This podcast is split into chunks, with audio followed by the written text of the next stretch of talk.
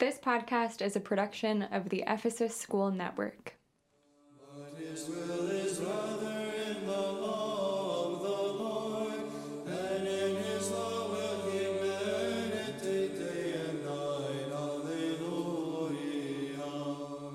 Then the voice that I had heard from heaven spoke to me again, saying, Go, take the scroll that is open in the hand of the angel who is standing on the sea and on the land.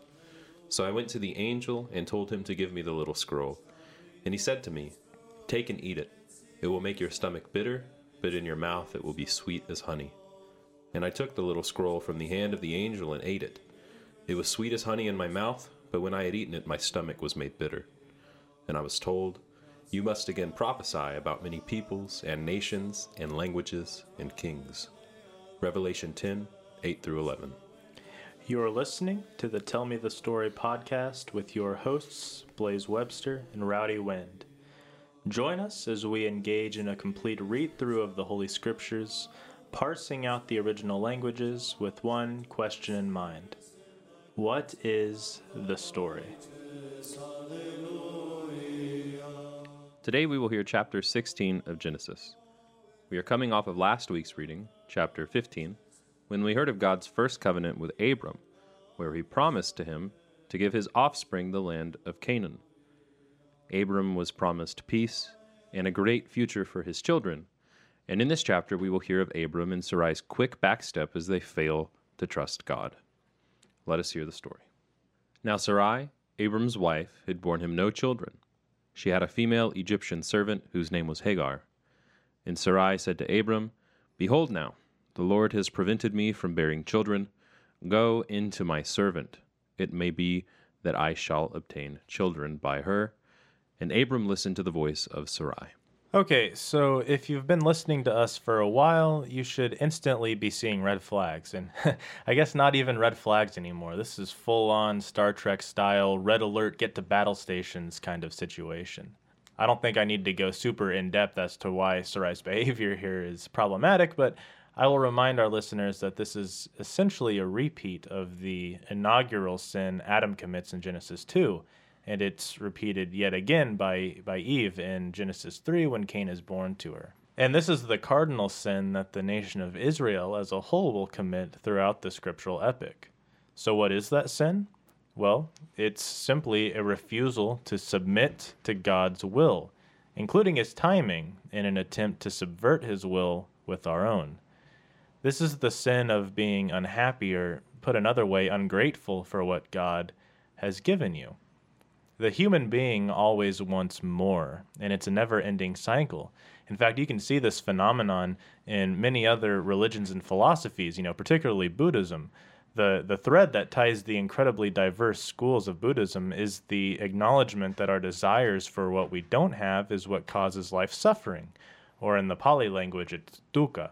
And that literally means, that word literally means in the language unsatisfactoriness. Now, that's quite evocative. And this, I would argue, is also at the heart of the biblical message. It's a perpetual thorn in humanity's side, and it drives the behavior of countless characters in this epic.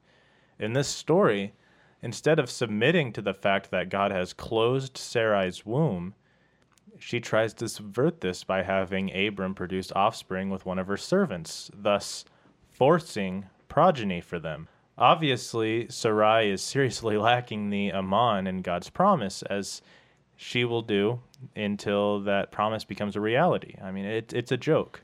Yeah, I mean, she's not just forcing progeny. According to the Hebrew text, she is building progeny. I echo what you said about how this is in light of Adam's sin and Eve's sin. It is especially repeating Adam's sin.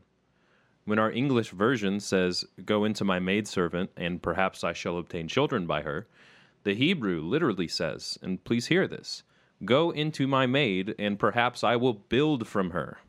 It doesn't have any mention of children. It's literally saying, Perhaps I can build something. It doesn't say what, but of course the connotation is children.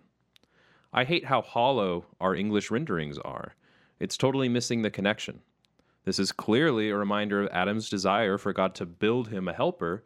Uh, remember, it used the same word God built Eve. And Adam then subjugates her into the role of wife mother, i.e., a unilateral function where a woman is nothing more than the producer of offspring. You can even hear that function in verse 3, where it says, Therefore Sarai gave Hagar, the Egyptian, to Abram, her husband, as a wife, with the term wife being set up by the explanation that she will simply be property controlled by a man, and she will be a child producer, just like the woman Eve in Genesis 2 and 3. This is the wrong attitude to have, and unfortunately for our characters, this attitude spells destruction, especially for the primary victims Hagar and Ishmael. Yeah, and to make matters worse, Abram listens to the words of his wife instead of keeping the faith in God's promise to him. I mean, basically, Abram's reaction is just, all right, yeah, whatever. This echoes the events in the expulsion from the garden in Genesis 3. Like Israel's constant back and forth from legitimate faith to ungodliness, Abram has a similar trajectory. He is definitely running this race, but along the way, he's tripping over nearly every hurdle that is being presented in front of him. Absolutely, and I think with the name Hagar, there's a lot to unpack. According to various lexicons and concordances, scholars are a bit unclear of the derivation of the name. I will posit, however, that the name is derived from the Hebrew ger, which is a sojourner or a stranger. This makes sense because the text tells us that she is an Egyptian. Why do Abram and Sarai have an Egyptian in their household as a slave in the first place? Well, just two chapters ago, remember, Abram made off with great riches and many slaves gifted from Pharaoh. It's no leap in logic to assume that Hagar is but one of these Egyptian slaves. She is functionally a sojourner, a stranger in the land given to Abram. She is a stranger in his household. Now, if we are hearers of Scripture, we should automatically feel very uncomfortable with the rest of this story because we know from the total message of Scripture that the stranger, the sojourner, is precisely the person that we are supposed to watch over and protect. And just really quickly, for those unfamiliar, in Hebrew, the word ger, if you just put the definite article in front of it, you get ha ger, right? And uh, the vowels we have to remember are really loose because the original Hebrew didn't have these vowel pointings, so it, it could be ha gar. It literally in, in Hebrew that means the sojourner. So I mean it, it's it's pretty obvious if you just hear it that way. Yeah, and I mean not that this is like the penultimate argument of this podcast episode, but even in scriptural Hebrew grammar, when a word, when a noun is in pause and it has an e vowel under it, when it is uh, in a place of pause in the sentence, the e vowel will lengthen sometimes to an a vowel. So if you had hagar in the pausal state, it would be Hagar, which is exactly how her name is pronounced. We say Hagar because we're American, but it is Hagar. Yeah, and uh, I think I think this just goes to show that you can't rely too much on the vowel pointings like like Bible Hub does because you you said that that you know you you like to uh, put the unpointed Hebrew into Bible Hub sometimes and, and and sometimes you can get a lot deeper into these words whereas you know a lot of this stuff gets kind of lost in Bible Hub because it's it's differentiating things on the basis of the Masoretic pointing. Yeah, yeah, yeah, yeah. Bible Hub is an uh, extraordinary resource for anybody who wants to look into this kind of stuff. And and like Blaze said, I told him um, off the record, outside the podcast, that sometimes when I am looking into a name, uh, you know, Bible Hub isn't so kind to tell me what the name means, even though almost always the names in the scriptural story mean something in Hebrew.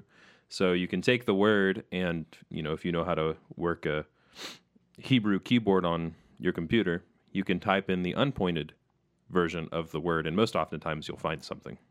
Yeah. It's very helpful. Uh, the word Hagar, or her name, also somewhat resembles the Hebrew word harag. You can kind of hear it. Hagar, harag, Hagar, harag. It's the same word, but the second two consonants are flipped. Harag means to slay or to kill. How much more damning can you get? I know we aren't quite there yet, but in a couple of verses we will hear of how harshly Sarai deals with Hagar. So she flees into the wilderness. And if that was the end of the story, we could only assume that it meant Hagar's death. The logical conclusion then is that Sarai's actions meant the functional harag, or slaying, of Hagar.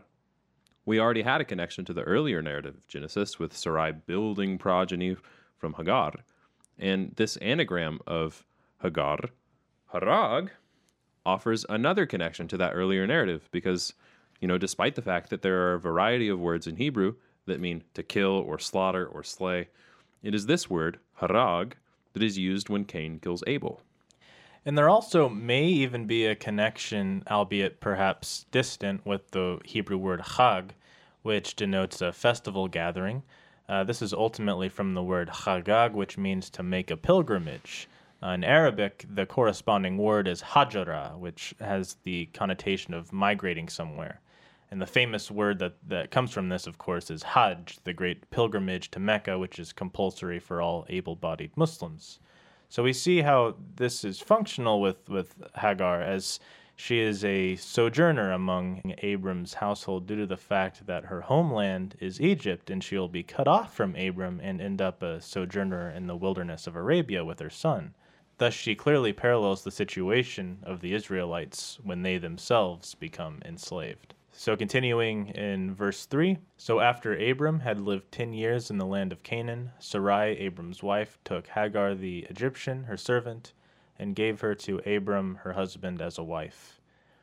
And he went into Hagar, and she conceived. And when she saw that she had conceived, she looked with contempt on her mistress. And Sarai said to Abram, May the wrong done to me be on you. I gave my servant to your embrace, and when she saw that she had conceived, she looked on me with contempt. May the Lord judge between you and me. But Abram said to Sarai, Behold, your servant is in your power, do to her as you please. Then Sarai dealt harshly with Hagar, and she fled from her. Uh, and if I may, I think it would be really beneficial for us to consider how different audiences might hear this passage. You know, it's extremely important when we read any literature, but especially the Bible, to be aware of how our own experiences and values manipulate the message of the text in the way that we hear it. Uh, and if we consider how different people might interpret the text, we can potentially come closer to understanding the point behind it. For instance, those of you who are at all familiar with the Marvel Cinematic Universe might recall that many of the films in the MCU's canon, especially the earlier ones, are heavily focused on real world militaristic conflict. Those who maybe have a disdain for war and the military, such as myself, might watch these movies and write them off as fantastical portrayals of war, nothing more than US military propaganda. However, somebody who might be more on the fence, more neutral in regards to war and US involvement overseas, might watch these movies and, and see something else. That they are, in fact, a critique of militarization and global conflict. That person will then be faced with the decision Does the movie make a good point? Or can they, the viewer, go on about their life unaffected by what the movie is proposing in its critique of war? Whereas the other person who simply wrote it off because they don't like war and they just assume it's propaganda, they don't get the message because their ears aren't open to it. I think in this passage we have a situation like this. These three verses kind of beg different responses from different people without making a clear moral statement such as this is good or this is bad. How should we as the audience interpret it? Well, it's kind of up to our preconceived notions how we respond to it, but remember, we have to work to hear what the text is saying. If an ancient Mesopotamian king were to hear this passage, he would probably think that Abram and Sarai responded appropriately, and that God's protection of the stranger Hagar, who fled her masters, would be tantalizing because according to the human intellect, only the powerful are under God's favor. He might even see God's instruction for Hagar to return to her abusers as evidence that God is in favor of the king. Now, if we flip the script, what if a 19th century African American slave woman heard this story? It would be no surprise if she empathized with Hagar since this particular arrangement was very common in enslaved populations in early America. The slave owner would have his way with whoever he wished, and if there was an illegitimate child, so be it. The slaves just had to deal with it. If they escaped their owner who took advantage of them, they couldn't survive out in America. They would be killed, or worse, returned to their owner. I mean, if you think of it within that context, Sarai is even more wicked than the wicked slave owners of 19th century America. If they caught the same disdain from one of their slaves, they would likely just brush it off and go about their day. But Sarai, she deals harshly with Hagar, just for looking at her wrong. I mean, forget about what Hagar just went through. God forbid Sarai catch a bad vibe. And the Hebrew is very evocative. The word for dealt harshly with comes from the root, which literally means to defile. Sarai is out to ruin this poor woman, so she runs away, as one would expect. Part of what makes this story so impressive, though, is that even if we empathize with Hagar, like this hypothetical slave from 19th century America might, the scriptural story still follows Hagar's abusers. We get a brief word of consolation for Hagar, but the remainder of the story doesn't follow her. Rather, we continue to focus on Abram and this wicked woman Sarai. It's tantalizing. I, as the hearer of the text, don't want these two to receive God's favor. They are wicked and they hurt those around them, and I want them to suffer. But lo and behold, that makes me wicked. That turns me into the self righteous one. Scripture doesn't care what I want. It is a story meant to reveal our sin, not our brothers, and provide an example, a mashal, so that we may understand that God is one who desires the salvation of everyone. And we have no place to provide our input. Because the, the whole point is that everybody, including the characters, the readers, and the writers of these texts, are all equally bad. You know, that's that's the that's the. And the the only quote unquote good guy of Scripture, I mean, isn't necessarily even good by our standards. Is the scriptural God? God just is what He is, and He's a judge. You know, and so that's that's the the whole the whole picture. So if if you understand that, then it really disambiguates a lot of these more difficult texts. I think. Um, but with that said, the way that the scripture deals with the treatment of the slave and the outsider is really brilliant, though. Sarai's mistreatment of her servant Hagar, a sojourner, is looking ahead to the frequent command in the rest of the Torah that the Israelites are to have mercy on the sojourner because they were once sojourners in the land that wasn't theirs. And the same is true for Abram and Sarai. They were once sojourners in Egypt, as we read in chapter 13, and now they are sojourners in the land of Canaan. Remember that God hasn't yet given them the land as an inheritance. What Sarai is doing is doubly nefarious because she is dealing harshly against Hagar for a problem she caused herself. This is classic humanity. And this is the paradigm that the Bible is constantly trying to strip down human leaders will always take advantage of those under them. It's a survival mechanism in nature, existing in all species. But the Bible is unique in that it is teaching us that our primal instincts for survival actually cause death and destruction for us, and that to truly survive is to undermine our instincts and cling to the instruction of the scriptural God. At the forefront of this is our innate dependence on self preservation Again, this is written in the DNA of all life forms, but God uproots our self preservation by reminding us that it is ultimately futile because guess what? We all die and return to dust, anyways. All humans are is Hebel, like Abel, right? We are all passing away like a vanishing breath. To be preoccupied with our self preservation is to be enslaved to death. But God is freeing us to life. That's why St. Paul astutely points out the metaphor of Sarai and Hagar's children by saying in his letter to the Galatians in chapter 4, verse 24, these women are two covenants. One of them is Mount Sinai, bearing children for slavery. She is Hagar. Hagar is bearing her son for slavery because his sole existence was orchestrated by Sarai's desire for self preservation. This was the same mechanism driving the Jerusalemite elite and the Judaizing Christians of Paul's time. The leaders of the church, who Paul sarcastically called pillars, were enforcing the Mosaic law onto Gentiles for the sole purpose of preserving the traditions of their forefathers, preserving Judaism. Since Judaism was their identity, the loss of Judaism would mean a loss of themselves. The Bible is very intelligent. Think of all the modern preservation movements. I mean, we just had a president whose motto was Make America Great Again.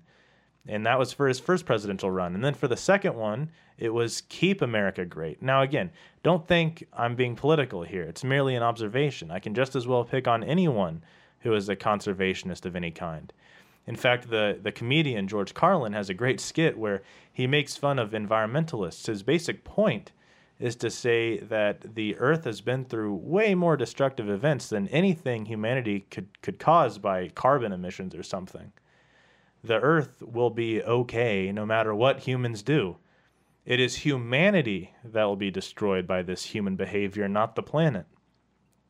So, saving the Earth is really about saving ourselves. And now, of course, you know, I'm not saying that we should just pollute the atmosphere and not take climate change seriously, but let's be honest with ourselves about it. We're not fighting climate change to save the Earth, we're fighting climate change to prolong human existence. But once again, the Bible reminds us what's the point? Especially if that fight for self preservation involves us raising a hand against our brethren. As Job 8 9 reads, For we were born only yesterday and know nothing, and our days on earth are but a shadow. In verse 7, it says, The angel of the Lord found her, Hagar, by a spring of water in the wilderness, the spring on the way to Shur. And he said, Hagar, servant of Sarai, where have you come from, and where are you going? She said, I am fleeing from my mistress Sarai. The angel of the Lord said to her, Return to your mistress and submit to her.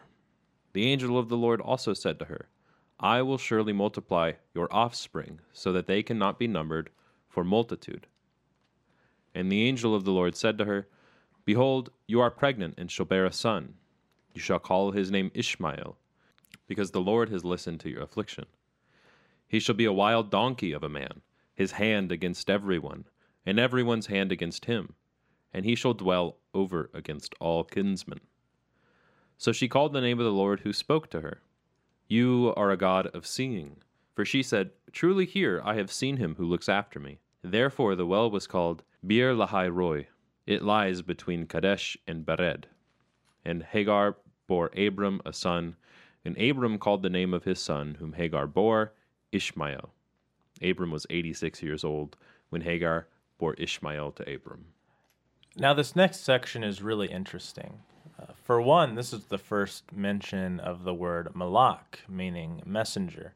Now, of course, this gets translated into English as angel, and really, angel is simply a transliteration of the Greek word angelos, which also means messenger.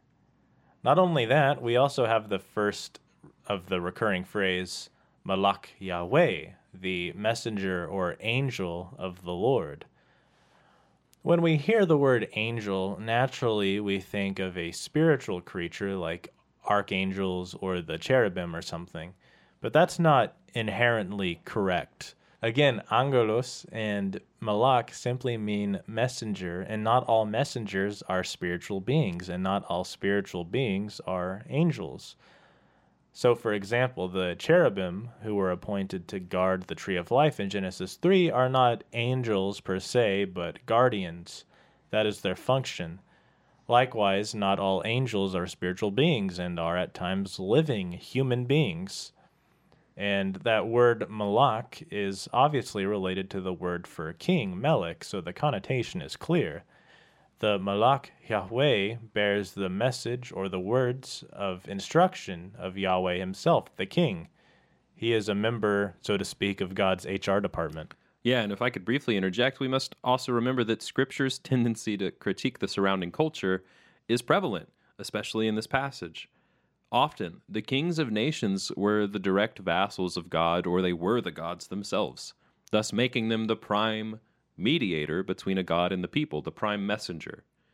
Scripture invents this word, malak. It's one of these fantastic words that, according to various scholars, has no derived root.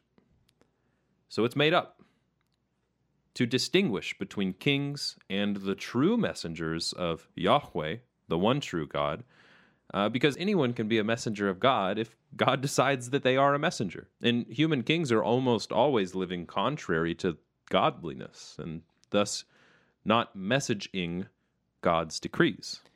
Right. So, why have this intermediary figure between Yahweh and the people, anyways? Well, I think to answer that question, we have to look at the pattern we've been handed so far. We've heard of God speaking directly to people, and we've heard of him speaking to people through his word, his debar, and now we have him speaking through an intermediary. This prefigures the language used when the angel of the Lord is leading the Israelite community into the Midbar after the exodus from Egypt. So, what's going on here? Well, God is more and more becoming distant from his creation. And this is for our mercy. Think about it this way in a workplace situation, the managers are mouthpieces for the boss of the company, right? The boss is typically absent from the actual workplace. And if he has a message for the employees, he sends his managers as messengers of the message. When the boss actually has to come to the workplace and speak to his employees directly, that's usually bad news. In other words, as an employee, we want the intermediary because if we meet the actual boss, it might be our termination. As the scriptures say, no one can see God and live. The worse our situation as sinful human beings gets, the more necessary an intermediary becomes.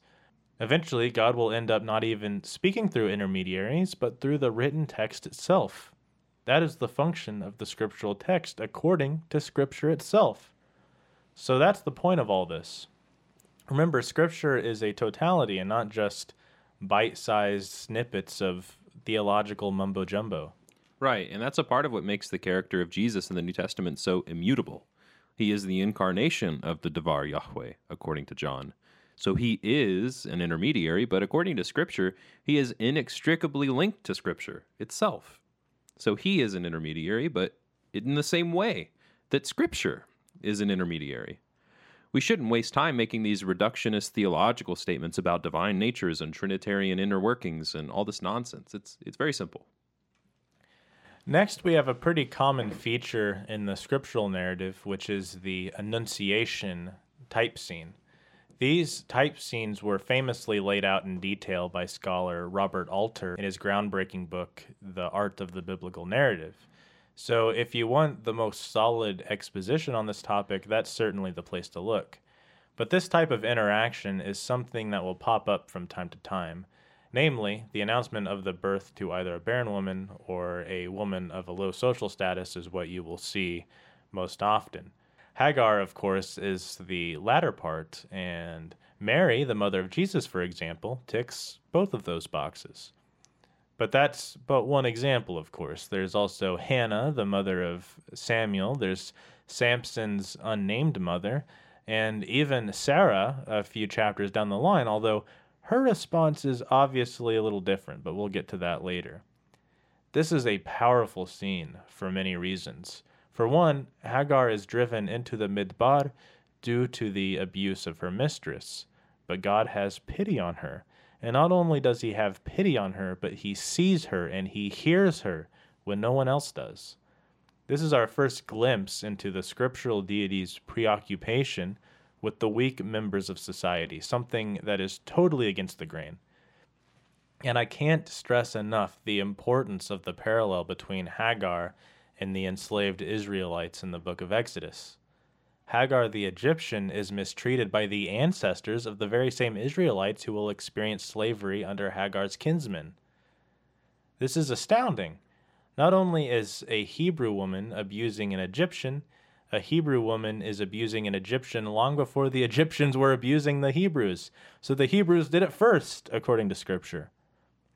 But God hears them both, which is ultimately the meaning of Ishmael's name. God has heard. And if you know the book of Exodus, you'll know that God repeats that phrase often. I have heard your cries in bondage. He says that all the time. So Ishmael is a reminder that God hears the cries of the weak. And for the Israelites hearing this, it's a reminder that God hears the cries of their enemies too, including the Egyptians, if they so choose to take up arms against them honestly, this is absolutely astounding. And it not only demonstrates God's impartiality, but his unique concern for those who are suffering under the boot of oppression. And I, and I think that we, we can't just gloss over that. We have to really understand it for what it is, especially in the context of the ancient world because you read a lot of mythology, especially the, the Greek mythologies, and the gods would pick certain sides, certain people groups to to uh, be loyal to. You know, you read this a lot in the uh, in, in, in Homer's Iliad. Certain gods were loyal to the Trojans, and certain gods were uh, were loyal to the Achaeans. But the scriptural God isn't really loyal to anybody. you know, he's he's there for the the poor and the weak and anybody who is going to listen to his words. I mean, it's it's totally against the grain. It's totally unique. You know, I can't think of another instance in the ancient world or even really since then where you have a god like that. It's it's crazy. And this of course leads us into a part that may seem uncomfortable for modern ears, but but that is the commandment of Hagar to go back to her mistress. Modern hearers might be shocked or put off by this. Shouldn't God be encouraging Hagar's liberation? Well, yes, and he does eventually. But this particular moment is a reminder to all listeners, especially those under the boot of oppression, like the original recipients, that if God is truly your master, you have nothing to fear, including the wrath of your enemies, because if you are a slave of God, God is your shield, as the Psalms say over and over again. And if you intently listen to the Meshalim of Scripture, you'll notice very quickly that God has complete control over everyone in the story. Speaking of Exodus again, people get very up in arms when they read that book for the first time and come to the places where God deliberately hardens Pharaoh's heart so that he won't let the Israelites out of bondage. Well, we have to put our arrogance aside in judging God's actions and try to see what practical purpose a detail like this has in a story where the God it is speaking of is the functionator of everything. Oh, oh, wait. There it is. It's there to show the Israelites before they are to conquer the promised land that God has complete control over their enemies. That's all it means. So when you get to 1 Samuel chapter 8, when the Israelites are demanding a king for security, it should sound very tragic and very silly. This is the God that literally demonstrated to you that he was playing Pharaoh's moves like a pawn in a chess game. And you have the gall to be worried about your other enemies? Are you kidding me? Therefore, Hagar should have nothing to fear because God hears her. And that imagery of the well only carries this home. In the barren wilderness of her situation, the living waters of God's message come to her, pronouncing the Basar Tob, the good news. The good news that the God of her masters hears her cries. That's powerful. Powerful literature. And it makes Sarai's mission to bring this child up into slavery all the more tragic. And that concludes our episode. Please, dear siblings, remember as Hagar shall El Roi we Ishmael Yahweh The Lord is a God who sees and hears you, even in the darkest of your days in the wilderness. This is truly a comfort to find rest in. But as Blaze said, this doesn't mean you get anything you want, because he is also a God who sees and hears your enemies. You must be merciful to all as your Father in heaven is merciful, lest you become the enemy of your enemy, thus the enemy of God. This is the scriptural decree. You can't shake it. So I pray thee, uphold it. Lord, have mercy. See you next week. tree which is planted by the stream.